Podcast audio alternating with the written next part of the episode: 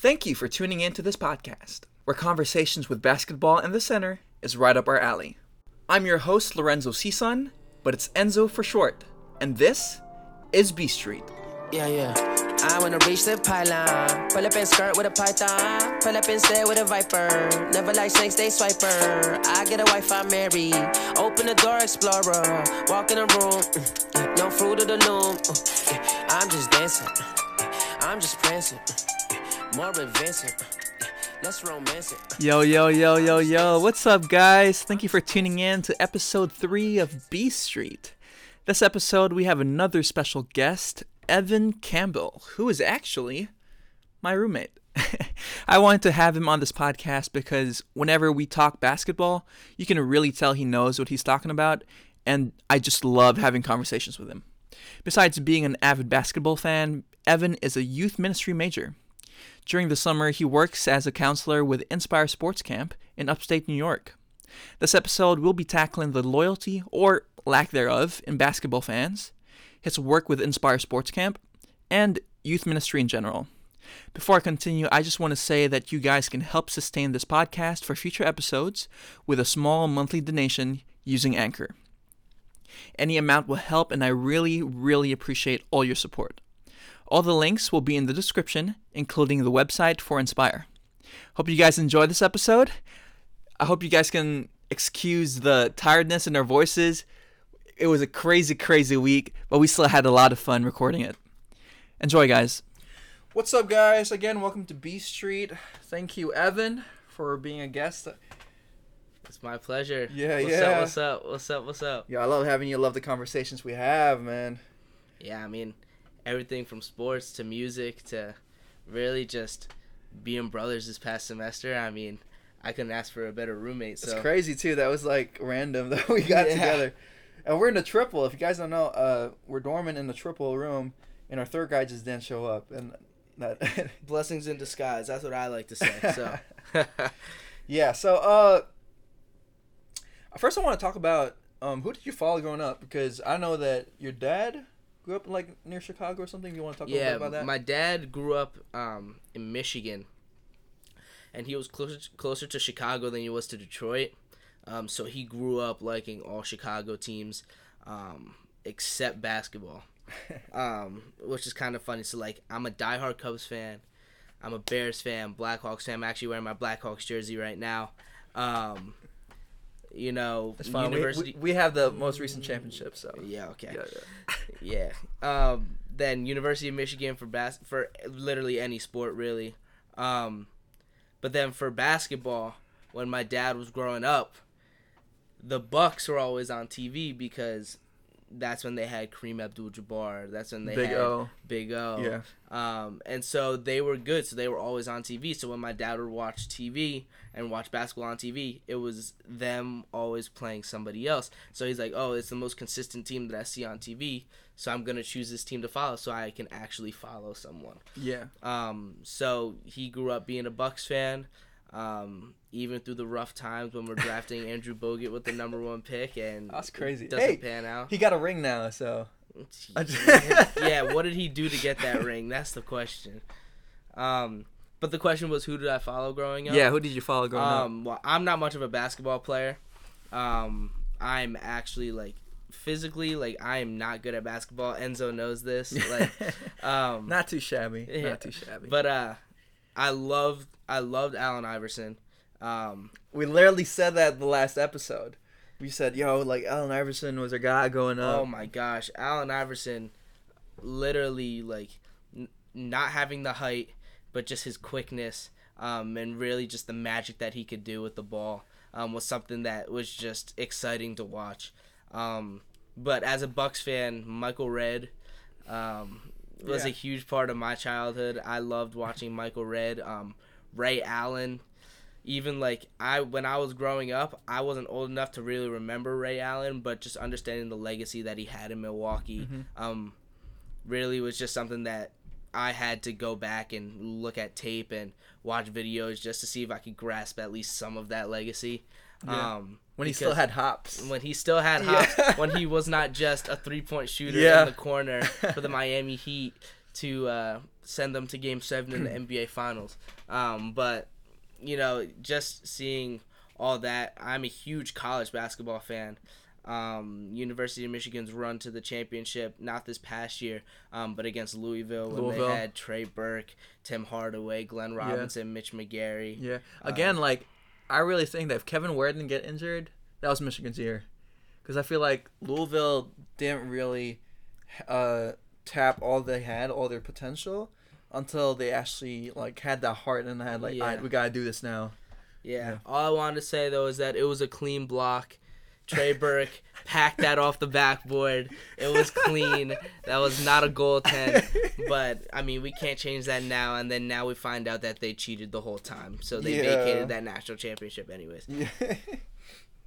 yeah. So, uh, I asked that question because, you know, nowadays, not a lot of people are loyal to a fan base. Mm. I mean, like they follow like a player, but they don't really follow. Because I've I've been following the Lakers as early as I can remember, and it sucks being a Lakers fan right now. Because yeah, we have LeBron, and at first, like if you talk to my friends. Like I, I've been saying, like, yo, we don't need LeBron. He can stay out of here. I'd rather have like five more years of terrible seasons than get LeBron. Uh, but when he just when he said, "Yo, I'm gonna transfer to another team," I was like, "Oh, I, I guess he's gonna come to the Lakers." Uh, and I call that. Oh, I don't think it's gonna be a basketball decision because he's in his last five years, and It's a business decision yeah, it's a him. definitely a business decision Especially and a family with, uh, decision. with SpringHill Entertainments. Yeah, You know, he's Yeah. trying to get that off the ground as well. yeah, and like, what um, better place to retire than Hollywood? You know, True.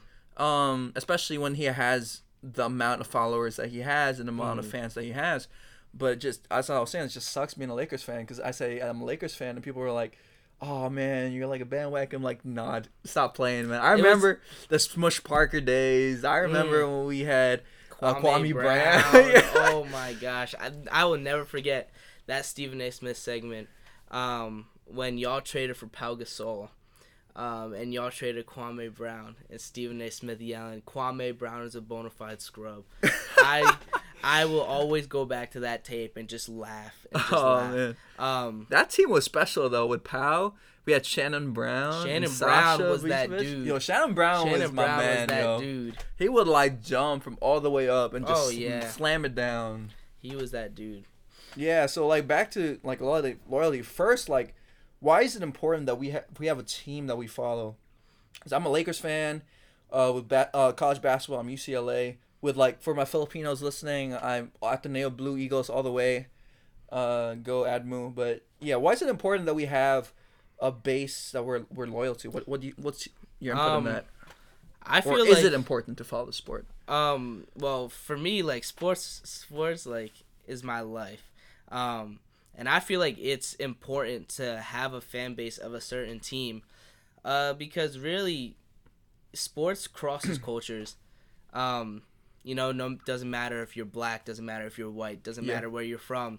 Uh, sports is always one thing that can bring people together. Yep. Um, and so, I mean, for me, I like coming to this school.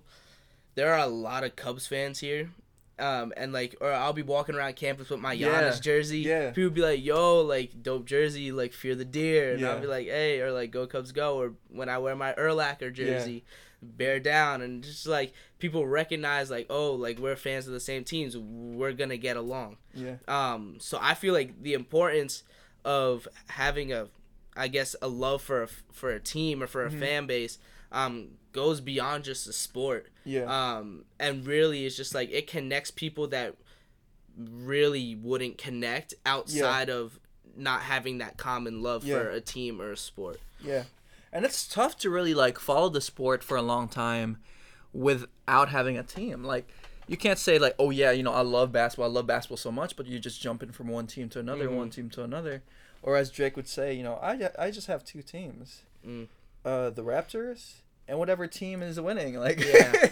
like it, it's uh I I definitely agree with you that for the integrity of the sport, like you need that team that you're just following. Again, like I could be in the Philippines, I could be in Pennsylvania, and the West Coast, East Coast. If I see a guy who's like a genuine Lakers fans, like we have like um, it's it's something that you can't really recreate with anything. Mhm. Like I've been saying, like in my first episode, I said like basketball is more than like putting a ball through the hoop. It's about the community, and I love the sport so much because it literally brings people together from all around the world, Mm. in every country, every state. And it especially revolves around the team that you root for. Mm. And a follow up, uh, follow up to that question is, uh, why do you think there's a lack of loyalty? Because I think there's a lack of loyalty right now Oh, to certain teams. Oh, like- definitely. yeah, why, why do you think that's the case? And like, why do you think there are more people just following certain players? Um, going back to the Drake thing. Okay. Actually, um, fun fact. Shout out to Walk the Talk, my 20 man fantasy football league. Um, this Are you past- winning that? I'm six and four right now, so That's not, not bad. I'm not chilling bad. at the eight seed right now in the playoffs. not bad. So uh, yeah, gotta keep winning. But Yeah. um, last last year my team's name was Drake's new favorite team. um, so it's kind of funny that you brought that up. Um, but yeah, back to the question about loyalty. Um, I feel like there's a lack of loyalty in the sport in Mm-hmm. general because there's a lack of loyalty in the players. Mm. Um, you know, teams start going down, teams start losing. yeah. Um, and you see players asking for trades. You see players, you know, not respecting the risk that the organization took on them to draft them in the Yeah. top five. yeah. Um, and it's like, oh, they're not as good as I want them to be. I'm going to, I'm gonna ask for a trade. I'm gonna leave. I'm gonna Mm-hmm. do whatever I want to do. Um, and not really have any respect for the organization. Okay. And so when the players have no respect for the organization, why would you think that the fans would have respect for the Yeah. same organization?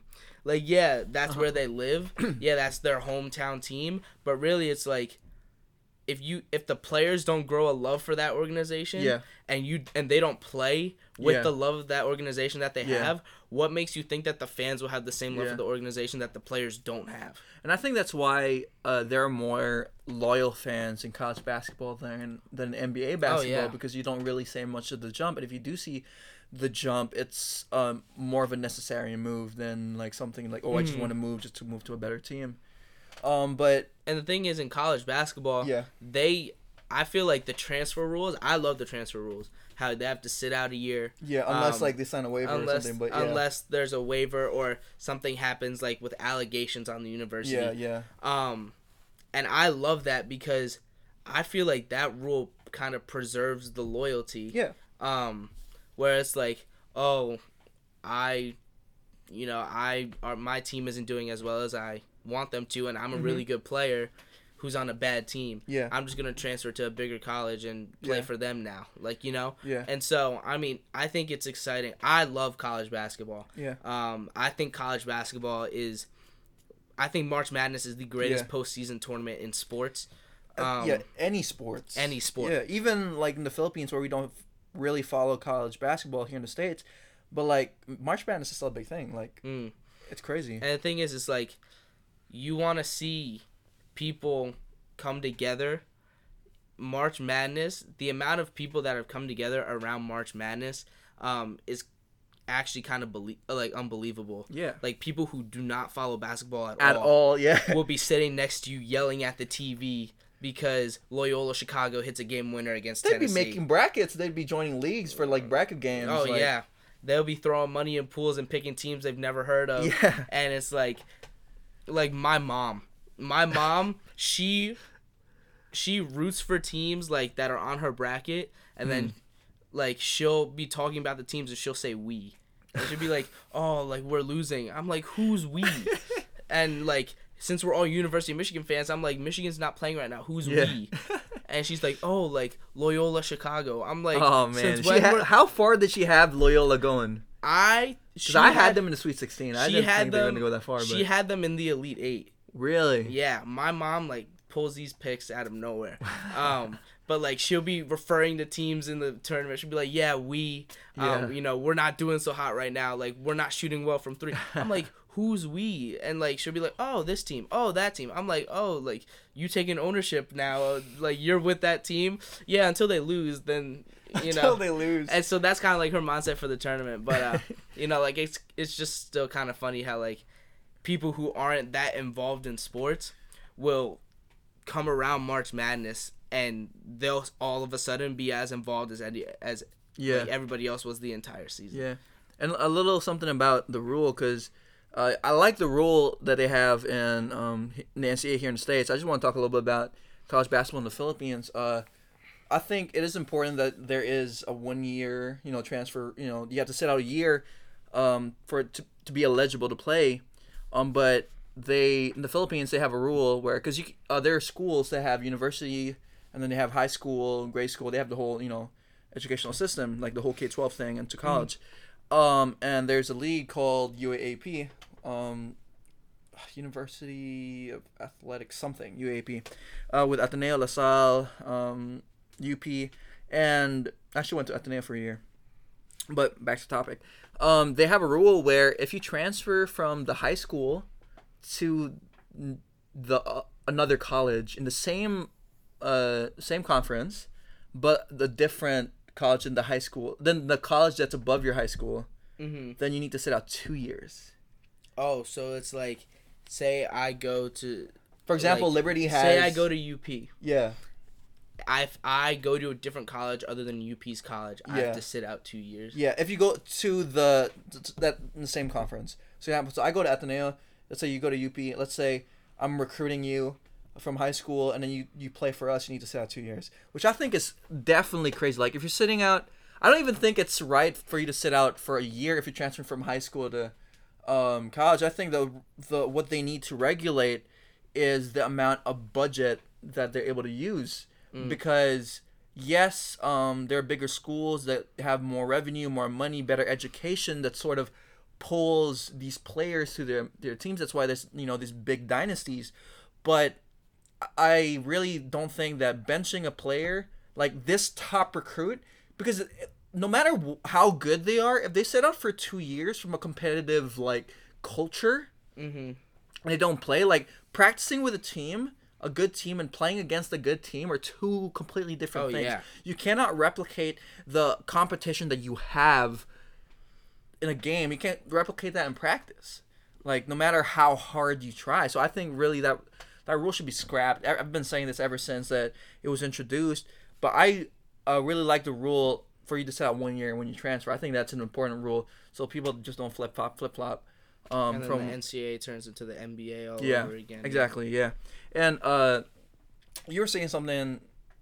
You know, teams moving. Uh, the uh, the reason why you think there's a lack of loyalty in the fan bases, because you know the players aren't loyal. I just want to uh, hear a little bit more about that. You were um, because I was thinking, you know, with Jimmy Butler's Mhm. situation where he was just looking for like for more money, or to um KD's situation where he you know just lost. And it's like you know what, I'm just go to this team. Like, can you talk a little bit ba- Oh, yeah. about those both contracts? Because like Jimmy Butler was just looking for uh his best interest, like performing.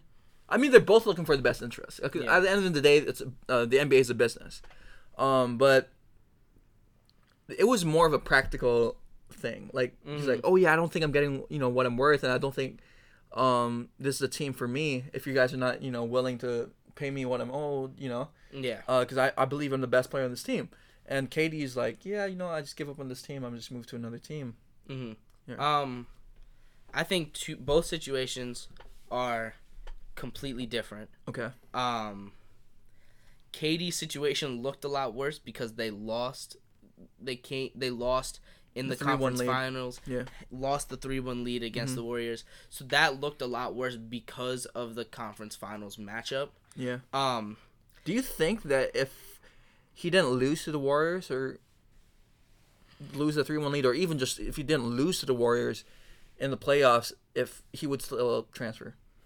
I feel like not that year. You think he would eventually though? I would. I think that eventually he would have left. Because was he a restricted free agent?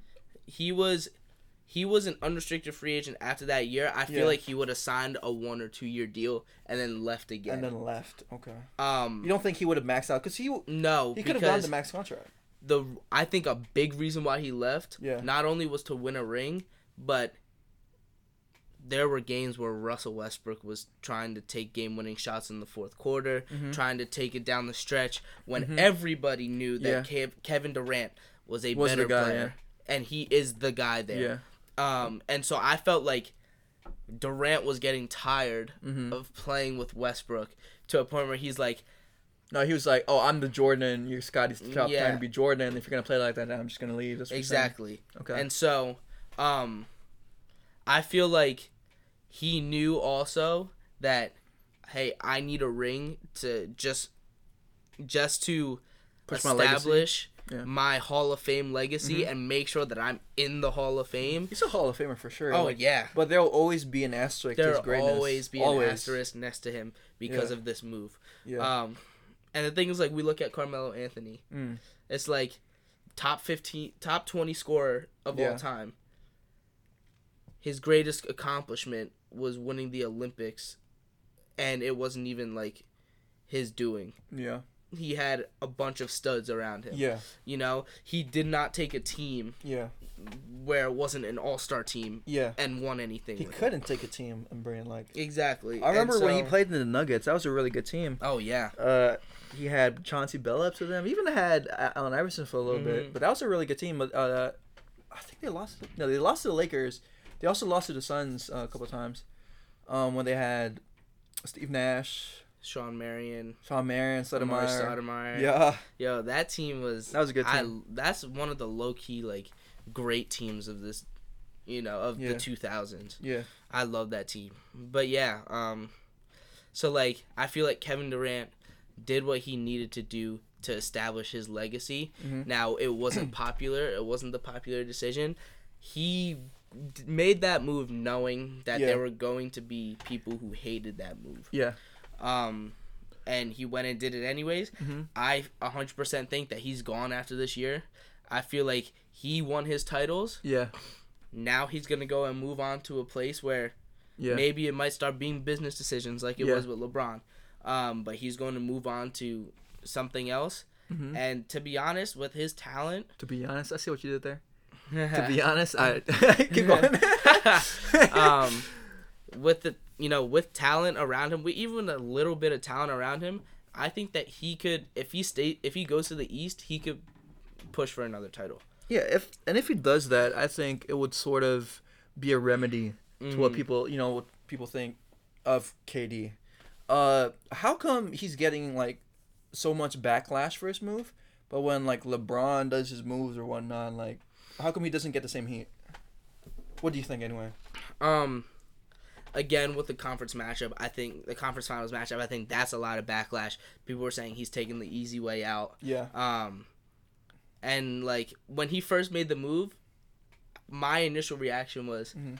basketball's all about winning. Mhm. He needed to do what he needed to do to win. Yeah. He makes his move. I mean, like that's what that's why you play the game. Mhm. Um, LeBron, he went to the Heat and brought people with him. I mean, he brought one person. Well, with he him. brought Bosh with him. Yeah. But there were also a lot of role players that that came, came along with. him. Yeah, yeah. Um, Was it uh, what's his name? Rash- Rashad Lewis. Is that him? Rashard Lewis. Rashard Lewis. Yeah, yeah. Um, like He was a key player. like even Ray Allen, Ray Allen. like uh, Mike Miller. You know, like people like that who are just like they came along with LeBron because LeBron was there. Yeah. The fact that the Warriors were established before KD joined, Joined in. it was kind of like the Monstars adding another Mhm. player. Um, Yeah. And so I feel like that's a lot. That's another like that's a, another reason why he's Yeah. getting backlash is because they were an established franchise Yeah. who was already winning. They didn't need the help. Well, sort of a legacy too, because the year before KD came in, they had just had the seventy three and nine, you know, Mhm. record. And so it's like this team just won 73 games. They're already winning titles and then they add KD. They added super. Yeah, yeah. like what is this about? Um Yeah. and so I feel like people are like, "Oh, like LeBron was doing the super teams first. I don't think it was the same situation. I think it's just because of his caliber and the uh what kind of a player that he is and what kind of a leader that he is. I think he just attracts that sort of players. Mm. And like you see it time and time again. Like when he, when he was in uh, Cleveland, he didn't really have anyone. That's why he sort of like I, I want to start winning. He moves to the Heat and just attracted a group of guys. Mm. And Cleveland completely, you know, went out of playoff contention. They get Kyrie. They weren't doing too well. They move. He moves back to Cleveland, and he again he brings players with him. He brings Yeah. Kevin Love and excuse me and other uh, other players, and you know he w- finally brings the championship to Cavs, and I see what you're saying. Yeah. And the thing is also, um, going back to even like the Jimmy Butler example, yeah. um, I personally think that a big reason why he left Mhm. was not even just the money thing, Mhm. but when he was saying like that they don't want to win, like I saw that before he requested his trade. Yeah. Um, they're they have immense talent on that team. Karl-Anthony Towns, I think he has so much talent. He has so much potential. He's he has so much tapping into it. potential, and he's just not stepping into that. Yeah, Wiggins, I think he's overrated. Mm, I personally do. I agree. Um, but I also think that you know a, a solid point guard with Jeff Teague, like that can just complement the scorers. yeah. Um, but the question that always came up is like they were always becoming like the eight seed in the playoffs. Like, Yeah. is that an eight seed team? Yeah. No. Yeah. And so, I think a big reason why Jimmy Butler left is because of that. Um, yeah. Also, it's a money thing. Um, but he left, Yeah. and to be honest, I do not think it's gonna work out in Philly. I don't think so too. I oh, we just had this conversation um in episode two, and I can't really say um how well it's gonna work, because right now, yes, Jimmy Butler is a great player. He's a good player, great defensive player. He can impact the floor uh, the floor in two ways, but he's a perimeter player. And the way the NBA has you know uh, progressed, the perimeter game not like it's absolutely obsolete, but it's getting it's not as valuable as stretching the floor and shooting threes. And right now, you know, the players that you're really looking for and teams are looking for for uh, are three and D players. And yes, he's a defensive player and he's a perimeter shooter. He's like a perimeter and defensive player. And they lost uh, three point two three point shooters in Saric and uh, Covington. Mhm. So I'm like, will it work? I don't know. Um, especially with Fultz. Fultz, I, And the thing is, yeah, that I think that the not winning enough in Minnesota, like when the report came out that Jimmy Yeah. Butler played five on five with four three stringers, Yeah, third stringers, third and stringers. him against the starters. Like Yeah. first thing, Jimmy Butler walking into practice after all this stuff with the media. yeah, If I'm on the team, I'm already mad about this. yeah, So if the starters are playing with anger yeah, and they're still losing to third stringers, yeah, that says something. yeah, Um, now going into Philadelphia, everybody that I talk to about the trade, they're like, "Oh, that's a rip off. Like, how like how would they like allow this to happen? All this stuff." And it's like no, Philadelphia's big problem Mhm. was their defense yeah, and their perimeter shooting. yeah, They lose two perimeter shooters. yeah, RoCo is like one of the best like three and D players in the NBA. in the league, yeah, like he locks down Mhm. on point forwards. He locks down yeah, on you know the best threes in the Mm-hmm. game, and so it's like, who do you want to defend him now? Because Yeah. Jimmy Butler, you put him on Kevin Durant, he's undersized. Yeah. You put him on Giannis, he's undersized. Yeah. You put him on Kawhi, he's undersized. Yeah. And it's you take Covington out, yeah, and you're just like, okay, what do we have here now? You take Saric out. Now Saric didn't even start; he came off the bench. bench, But having that guy who's still a threat coming off the bench, Mm-hmm. he was a huge part of that team. yeah, And to let that go, to have Jimmy Butler, who Yeah. might even just be a rental for a year, Yeah. we don't even know. Yeah. Um, I feel like they're going all in. All chips are all on the Yeah. table for this year. yeah, And if it doesn't work out, then, I mean, I don't know what's next. uh-huh. And so, I mean, it's a very risky move yeah. by Philadelphia. If it pays off, then props to them. To be honest, I do not think it's going to pay off. I don't think so either. I think the move might uh, be more of benefit to the Bucks than to the Sixers because I think the way um the Bucks are performing right now, I think they have a real good chance to make the finals. I think that the reason that the Bucks are playing so well Yeah, is because they finally have a coach who's had the players buy into the system. Yeah. Jason Kidd, I'm not bashing his coaching style. I'm Great not player. bashing I'm not bashing his basketball knowledge, his IQ. yeah, When he coaches, he might have had a great philosophy in place. yeah, he did not have the confidence to have everybody on the team buy into his Yeah. system. Yeah. And so with that, that's why the Bucks were underperforming because they couldn't buy Yeah. into the system. Then Joe Prunty comes in as the interim, and it was the same thing. He might have had a great philosophy. He might had a, he might have had a great game plan, but nobody bought into Mm-hmm. it. And so with that, I think that as an interim head coach, if your team is underperforming, like yeah, you still want to get them into the playoffs. If you're, you know, if no one's buying into the system, at least try and develop the young guys that are on the Yeah. team. And he didn't do that with Thon Maker. He didn't do that Yeah. with Brogdon. Like Yeah. Brogdon, yeah, rookie of the year. I haven't seen him, you know, progress Yeah. while Prunty and Kidd were there. Yeah. Budenholzer steps in, and now he has this aggressive defensive style. Mm-hmm. Um, and we're chucking up 43s a game. Like, Thon Maker making threes. yo, Thon Maker tonight that's hitting hit two threes earlier tonight. Um, but really just getting the defensive potential out of every single player, which Yeah. is something that Budenholzer the first day he came in was saying, "We are going to play defense." Mm-hmm. Eric Bledsoe, who was a I did not I do not, I did not like Eric Bledsoe last year. Yeah. I felt like not even before the playoffs. Okay. Before the playoffs, I did not like him. Before he was in the Bucks, or you talking when he was no, in the no, Bucks? while he was on Okay. the Bucks, but before the playoffs when he got showed up by Terry Yeah. Rozier. Yeah. I was like, yo, he has great athleticism, Uh-huh. great defensive potential, Hmm. and he's a great playmaker. People were comparing him to LeBron That's when crazy. he was on the Suns. Yeah. People were comparing him to LeBron when he came into the league. Yeah. I didn't see anything close to that. And so I'm like, okay, you have great defensive potential and you're a playmaker. Like, let me see that. Mm-hmm. And inconsistent on the ball, turnovers easily, not playing defense like he should. And so Budenholzer comes in this year. Everybody on the floor is playing defense. Brogdon has progressed to a good number two guard Yeah. you know Middleton is gonna have is having an All Star season. I feel like he can be an All Star in the Eastern Conference this year.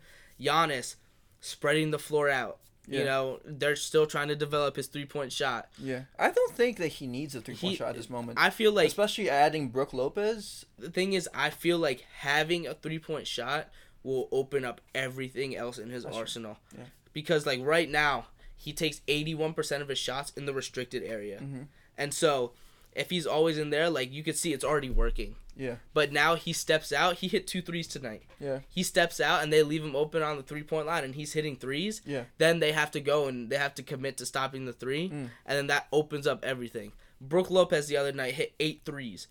He was chucking from like four feet behind the three point line and he was hitting. Like stuff like that to just I think that was one of the most underrated but aw- like greatest offseason moves this offseason is bringing Brook Lopez in on a veteran's minimum and now he just spreads the floor. We rebound better. We play Yeah. defense better. Um, and now it's just like every if, when you have five guys on the floor who can shoot the three, it opens up a lot for Giannis. It opens a Yeah. lot for Bledsoe because Bledsoe when he's driving, he puts his head down and nothing And stopping goes, it. yeah. And so I feel like small moves, Mhm. But also buying into the system has created a higher ceiling and a higher floor for Milwaukee. That's cool. That's cool. I'm gonna ask you more about that uh, later, Mhm. but right now we're gonna go into sort of the youth ministry aspect. Cause uh, in the intro I was saying how you're a youth ministry major, and you're actually a camp counselor with Inspire. Mm. Um, what's your goal? Um, what what do you want to achieve in a youth ministry? Um, well, yeah, as you said, I'm a youth ministry major. Um, I'm my whole life I've been involved around ministry. Uh, my dad's a pastor. Um, my mom's a choir director. I'm at the worship team. I'm on the worship team at my church. Um, my brother's a youth pastor, so I'm a youth leader at my church also.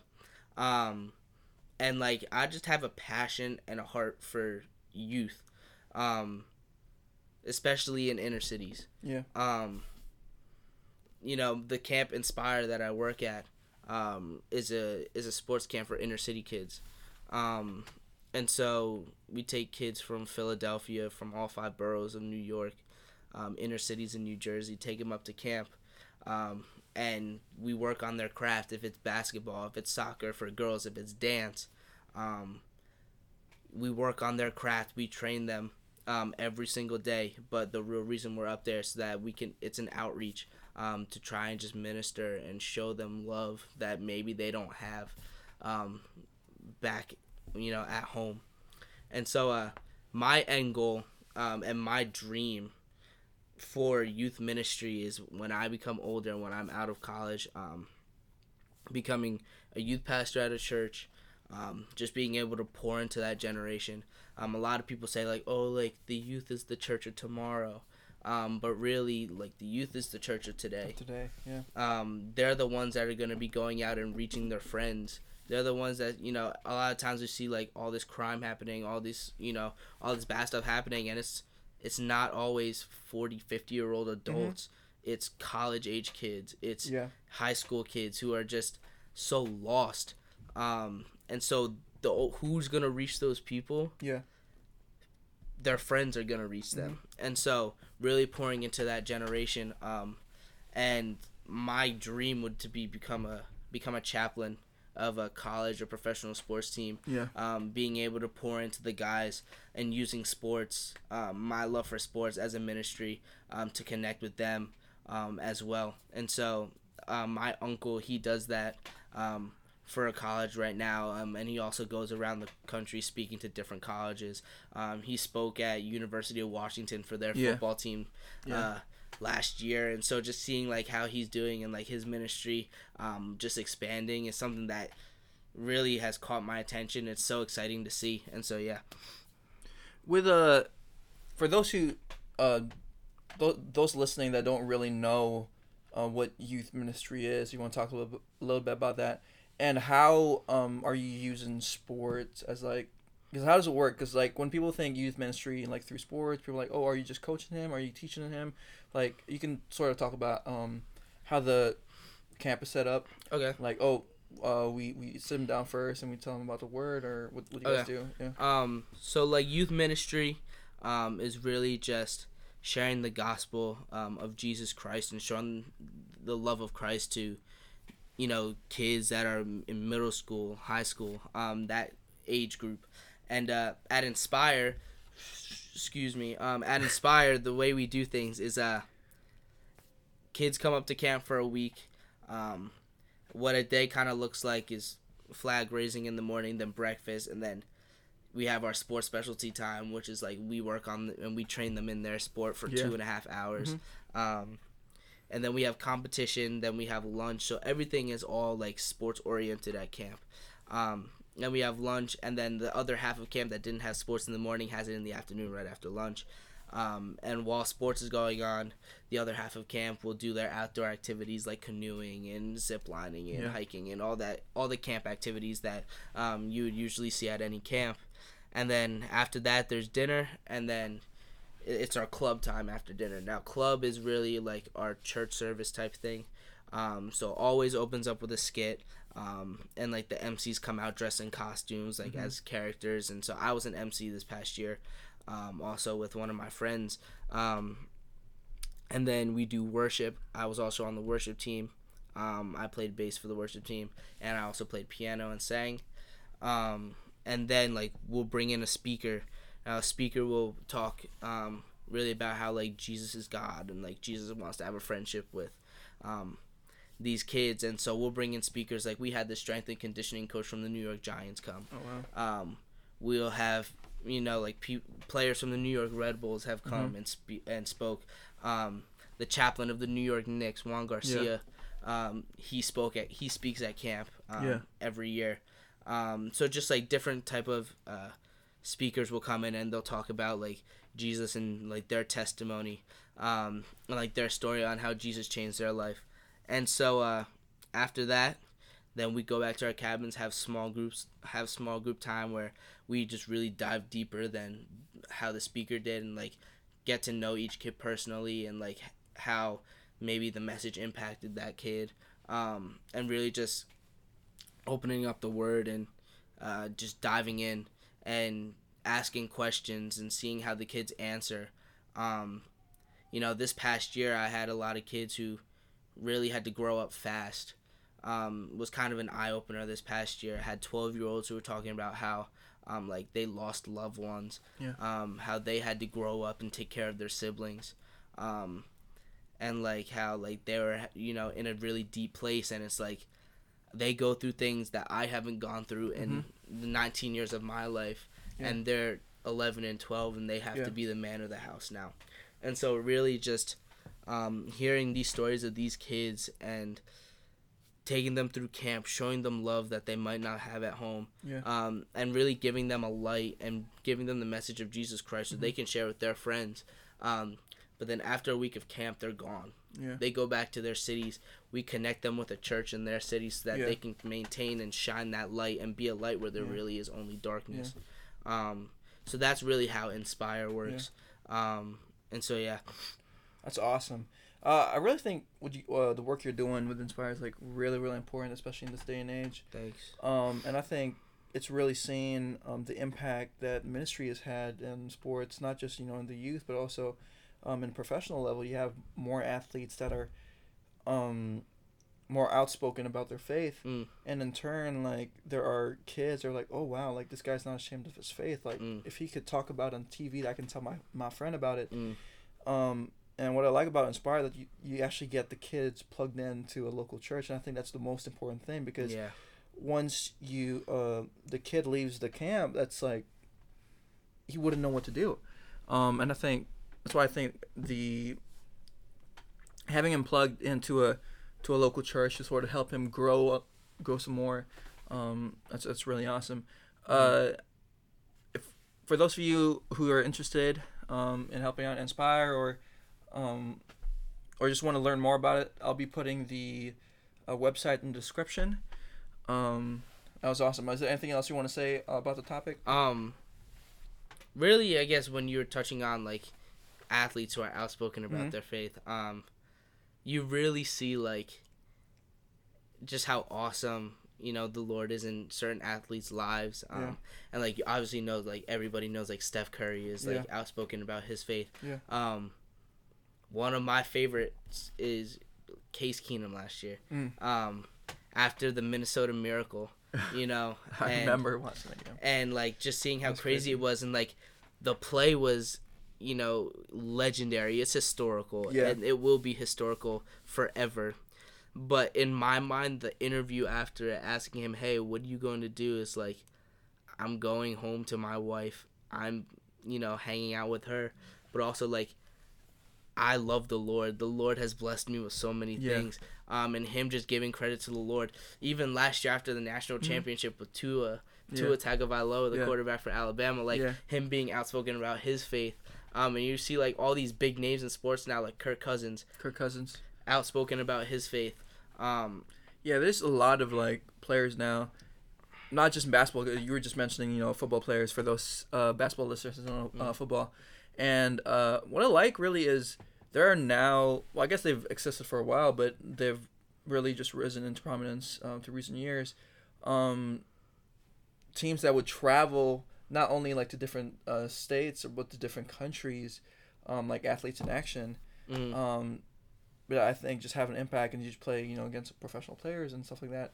Um, it's just such a, it's crazy. It's Yeah. crazy now because I remember growing up where it wasn't really a thing. You'd, you'd hear rumors here and there, and like, you you wouldn't really know. yeah, And now I think it's more of because of the day and age that we're in, like with social media, and the amount of um, access we have, like to the internet, and um, it's easier for these people to be outspoken yeah. about about their faith. Um, But get- also, um, like NBA Africa, yeah, like the NBA, like US Team USA versus the world, like it's not a big event, yeah, but like just seeing like how these athletes work so hard and like do a lot of service in Africa Yeah. before the game, Mhm. um, like that whole week, it's like it's something awesome to see like how they're really impacting the community, yeah, and then they have the game for them, and like everybody comes out Yeah. and they're all just like there. Um, it's something that's really awesome to see. So I just wanted to add that Yeah. before you wrapped up. yeah. That's that's the biggest thing I loved. Really, I love the uh, every time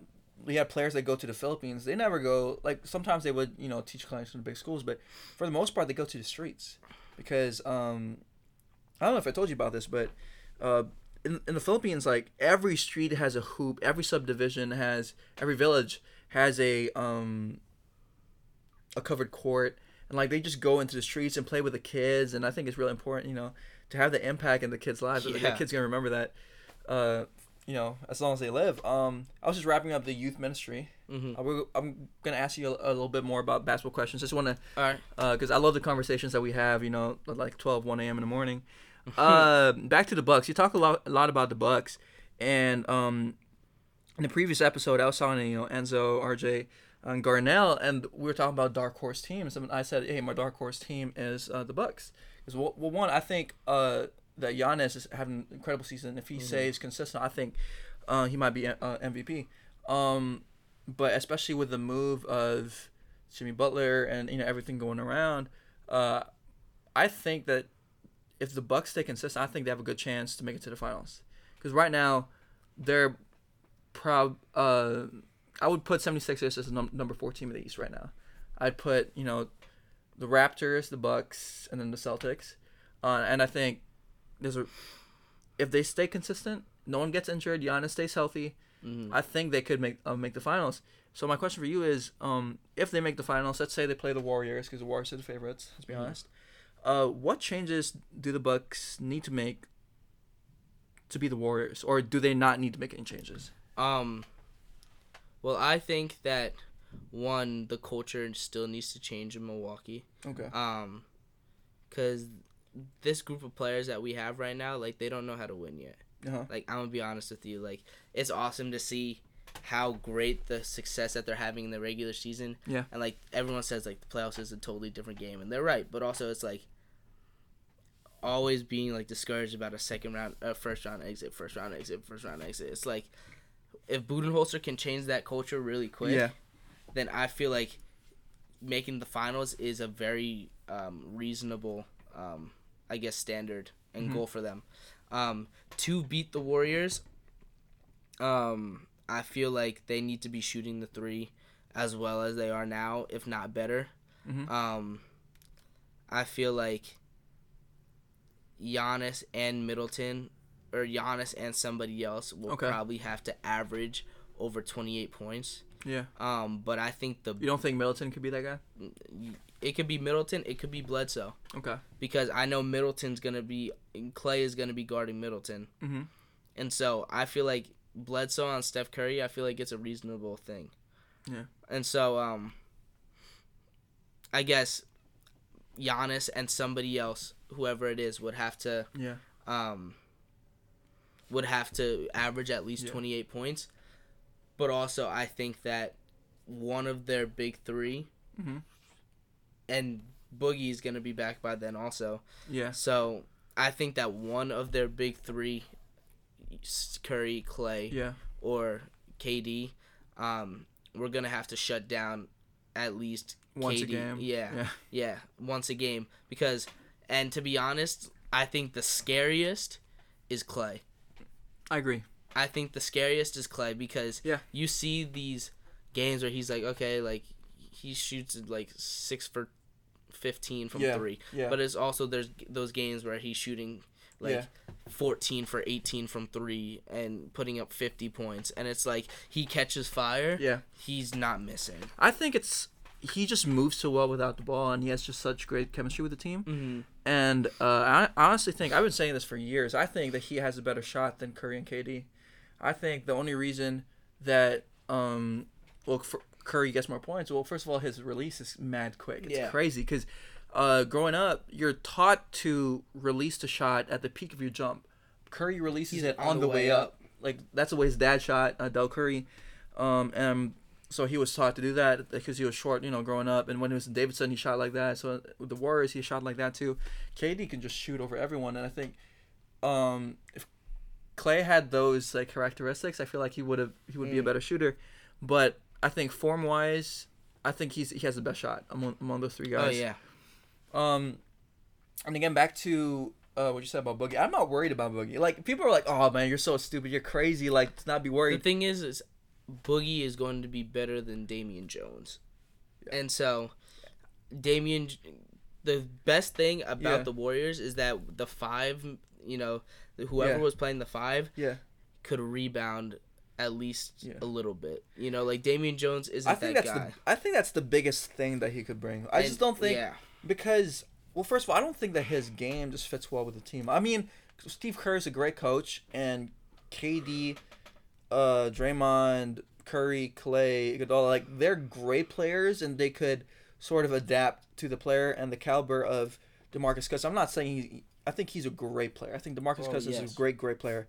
Um, and it sucks that he got injured because he definitely de- deserved that um max You know, that contract. max contract. Yeah. Yeah. Um, but he was he's only gonna be cleared like two games before the regular season ends, and I don't think that's when he's cleared. I don't think if that's when he's hundred percent. So I don't know how well he's gonna mesh. That's why I'm not too worried about it. Um, but yeah, I, I don't. I'm, I'm not really not too worried about, about about that move. I don't think that he can run with those guys, especially recovering from an uh, Achilles Achilles injury. Achilles injury. I think that's the biggest thing. If it was anything else, I I would be worried. Um, and I don't think he's staying past one year. So because well, at the max they could give him is maybe five point seven million, and if he does well, he's he's out of there. If, Yeah. If he, if he does well, he's definitely out of there. Yeah. Um, back to the Bucks roster. I, I the biggest thing that I've seen that they lack is really maturity, and like they need like a veteran that could just lead this team. They, it doesn't Mm. mean need to be a veteran with with a championship, whatever. You know, it needs to be just a guy that could that just could be like the role model that leads by example. hmm Um, I don't know who who that guy's gonna be. Uh, I hope they don't lose any of their key guys to get him. Um, but this this team is looking really good. I one of my favorite additions to this team actually is a freshman, uh, Trevon Duval. I really liked him to do. I didn't want him to leave actually. I felt like he could really have. Um, I could. I think he could have done well if he Mm. stayed for one more year. Uh, and you know, using that as a transition. Um, you said you're a big, ba- big, big, big, big college basketball fan. Yes, sir. Uh, what do you think of Duke's dominance? Are you like surprised at all, or like? Um, I definitely thought that Zion Williamson was gonna have to stay over uh, for at least two years to, To be effective really, in the NBA. yeah, to Yeah. really develop to be effective in the NBA. Yeah. Um, from the way it's looking now, I mean, I've it seems like he's quicker than he was in high school. Yeah. It seems like he's, you know, he has a better handle. Um, He looks much it- more fit. Really. yeah, and he looks a lot more fit. And I thought, I really thought that he was just a guy who could jump Yeah. and he could dunk. And It was just like power. Yeah. Yeah. but I mean, he's averaging 11 rebounds a game. Yeah. He's averaging 29 points a game. Like mad hops. and it's like you like seen this guy jump? That's it- crazy. But the thing is also like he's putting himself in position to do more than just be flashy and Yeah. get Sports Center top tens. Yeah. You know, um, and so, I mean, I feel like he really knows his role in this Yeah. Um, you know, I love I love R.J. Barrett. I'm I'm a big fan of his. Um, and then Cam Reddish the other night Cam Reddish, man. hitting seven threes the other Yeah. night. Um, like really just that.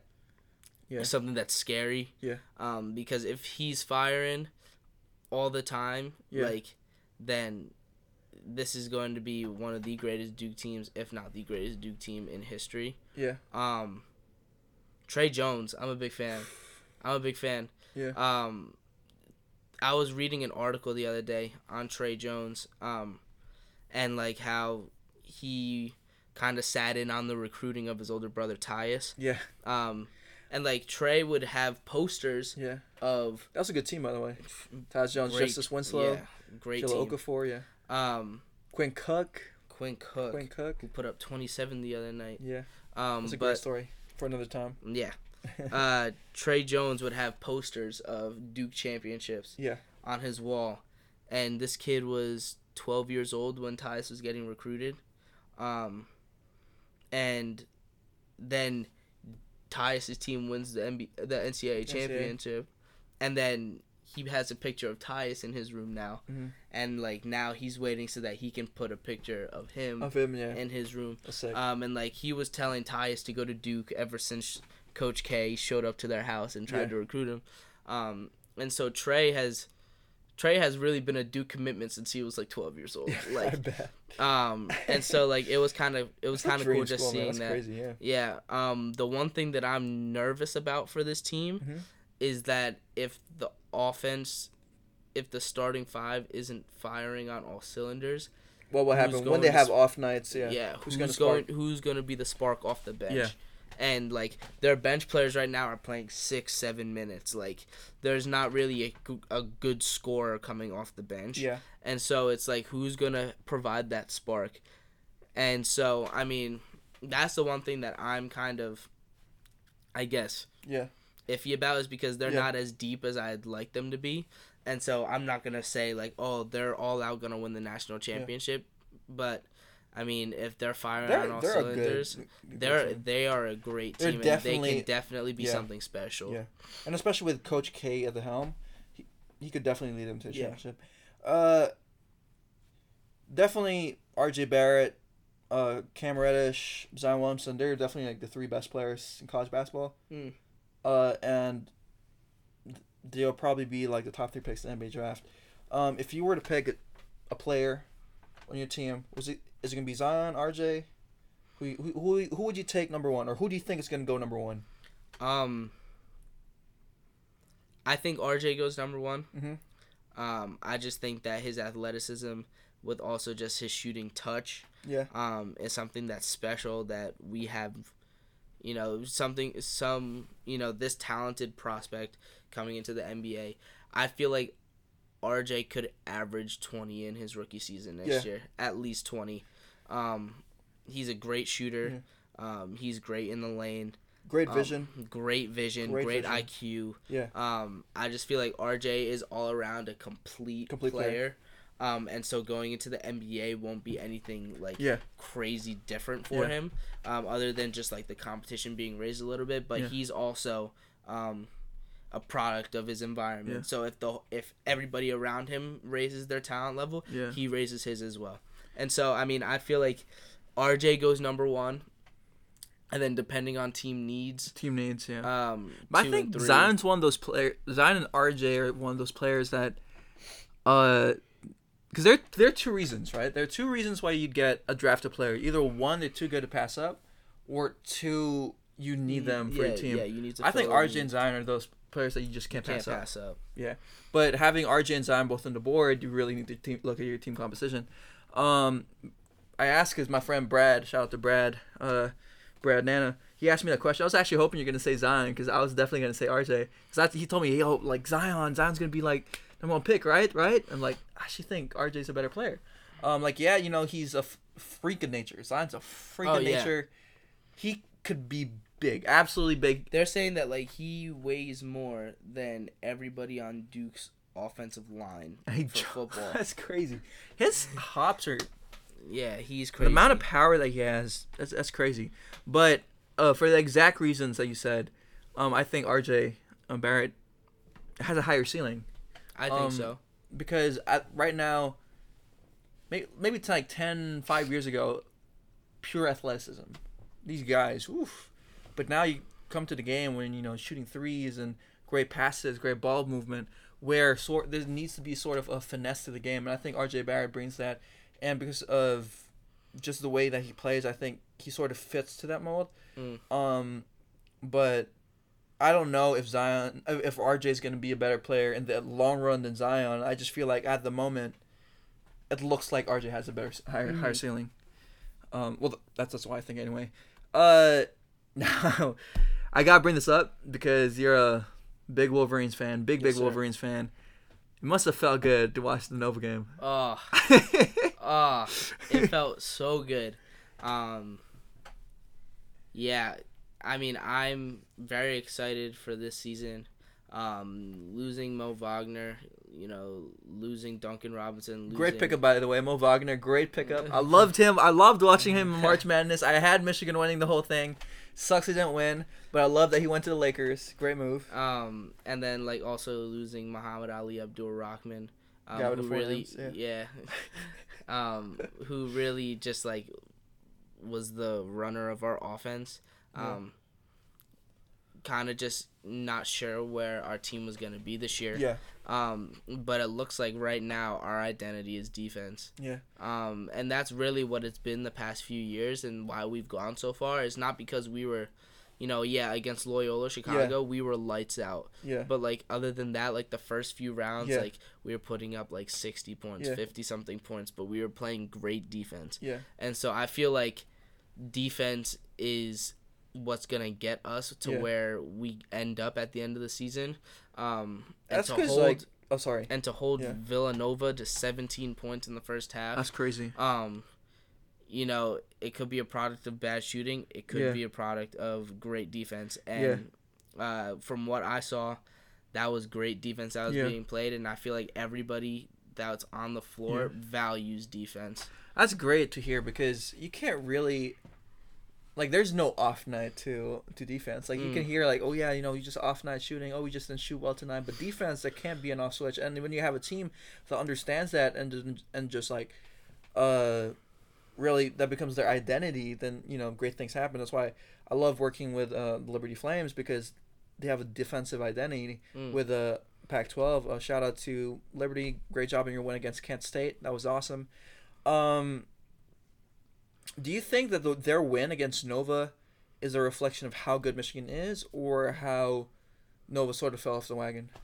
Um, and why do you think that they lost that big? Like being I think it's a little bit of both. okay, Um, I feel like Michigan's defense is the real deal. yeah, Um, they're obviously not gonna be holding top ten teams to 17 points in the first half all the time. yeah, Um, but I think it's more being a Michigan fan. I think it's more Nova still trying to find their identity because their identity was really Jalen Brunson. Yeah. and then like they had secondary scorers Donte DiVincenzo. Shout Yeah. out Milwaukee again. yeah. But uh, Great addition.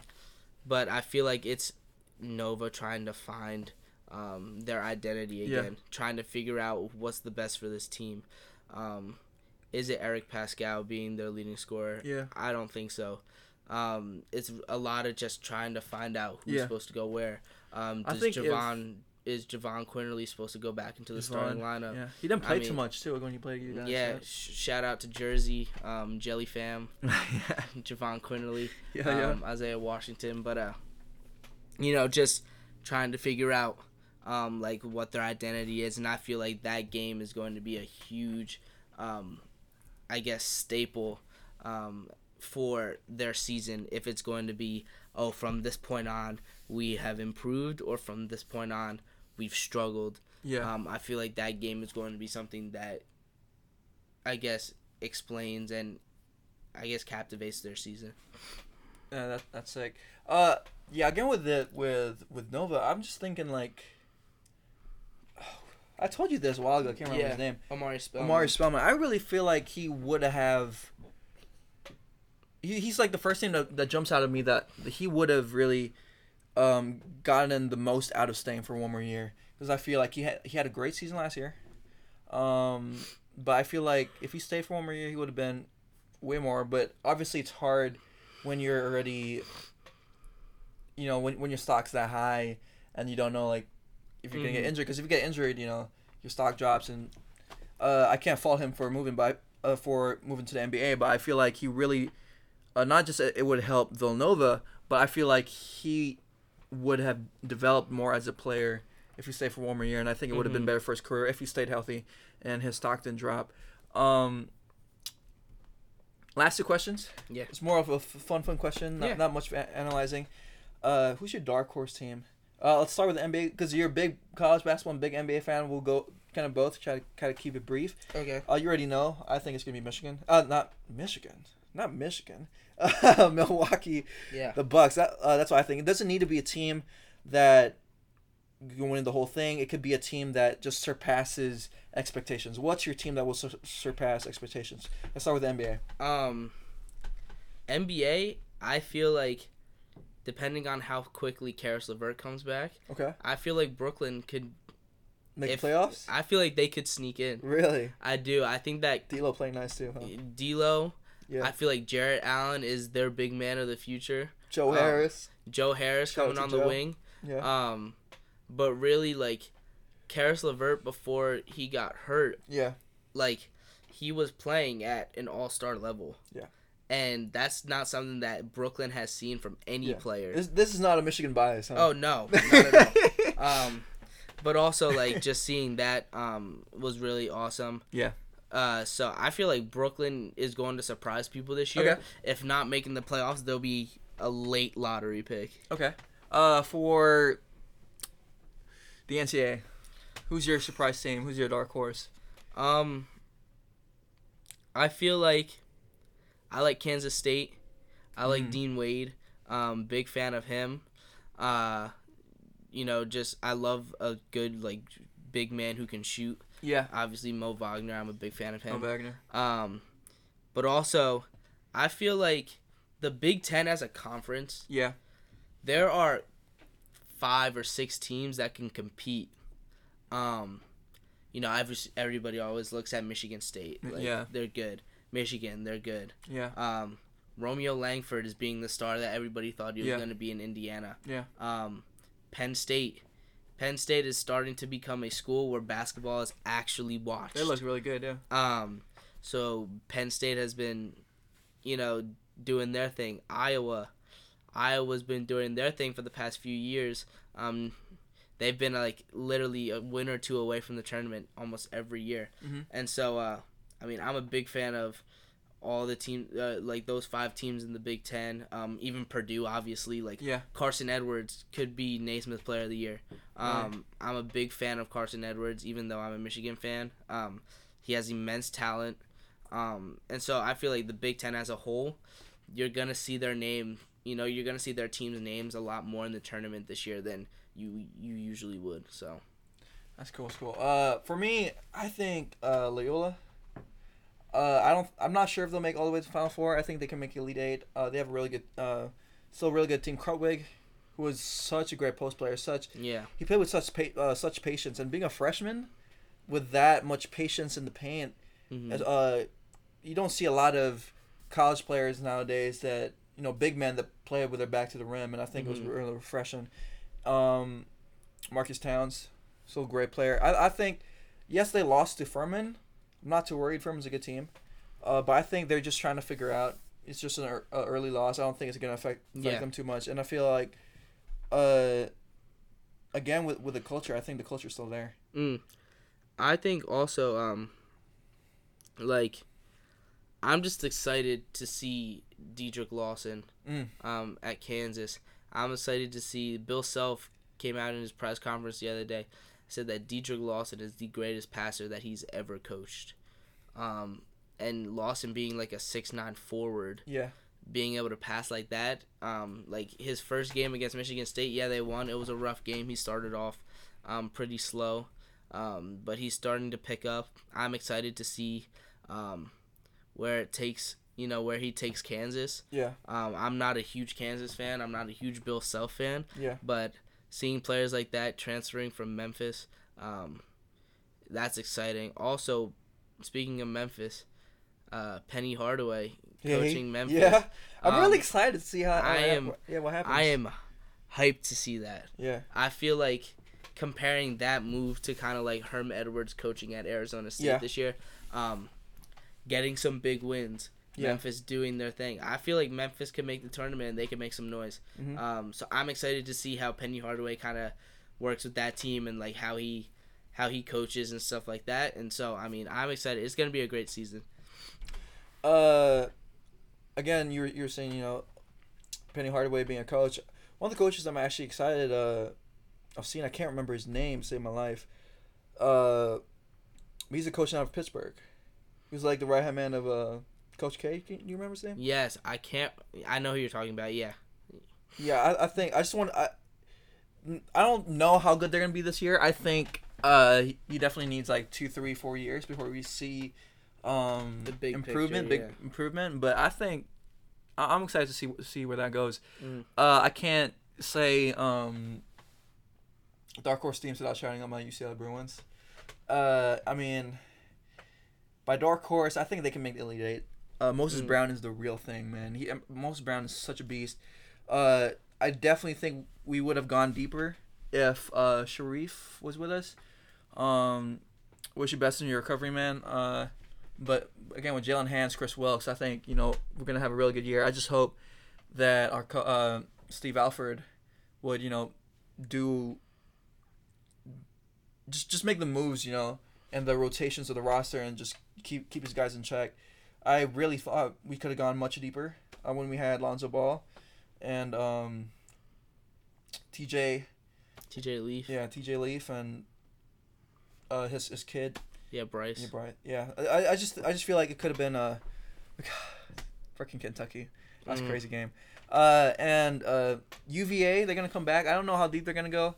Uh, I think they're still the best defen- defensive team Yeah. uh, in NCAA easily. Uh, VTech, yeah, Liberty. We played them exhibition game. Uh, they're looking really good. No, Blackshear. Oh my Mhm. goodness! If he can, if he can just lock in and keep trending the way he's trending, he's gonna be really, really good. And um, what's his name? Justin Robinson. Justin Robinson. He's a great guard. great guard, man. And I like, I like how in his uh, press conference he was like, "I think I'm the best point guard in the." Uh, in the, in the country right now, I was like, "Dang, okay."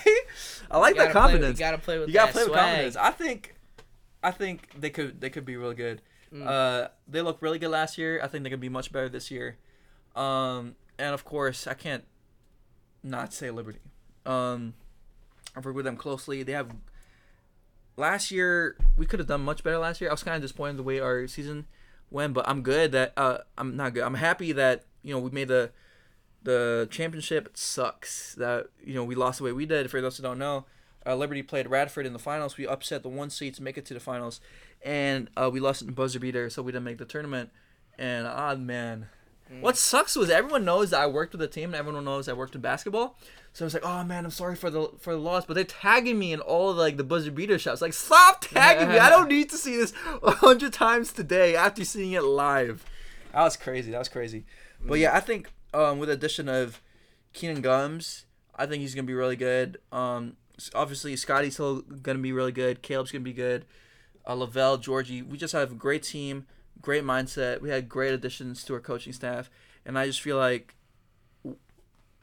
I believe that we could make the tournament.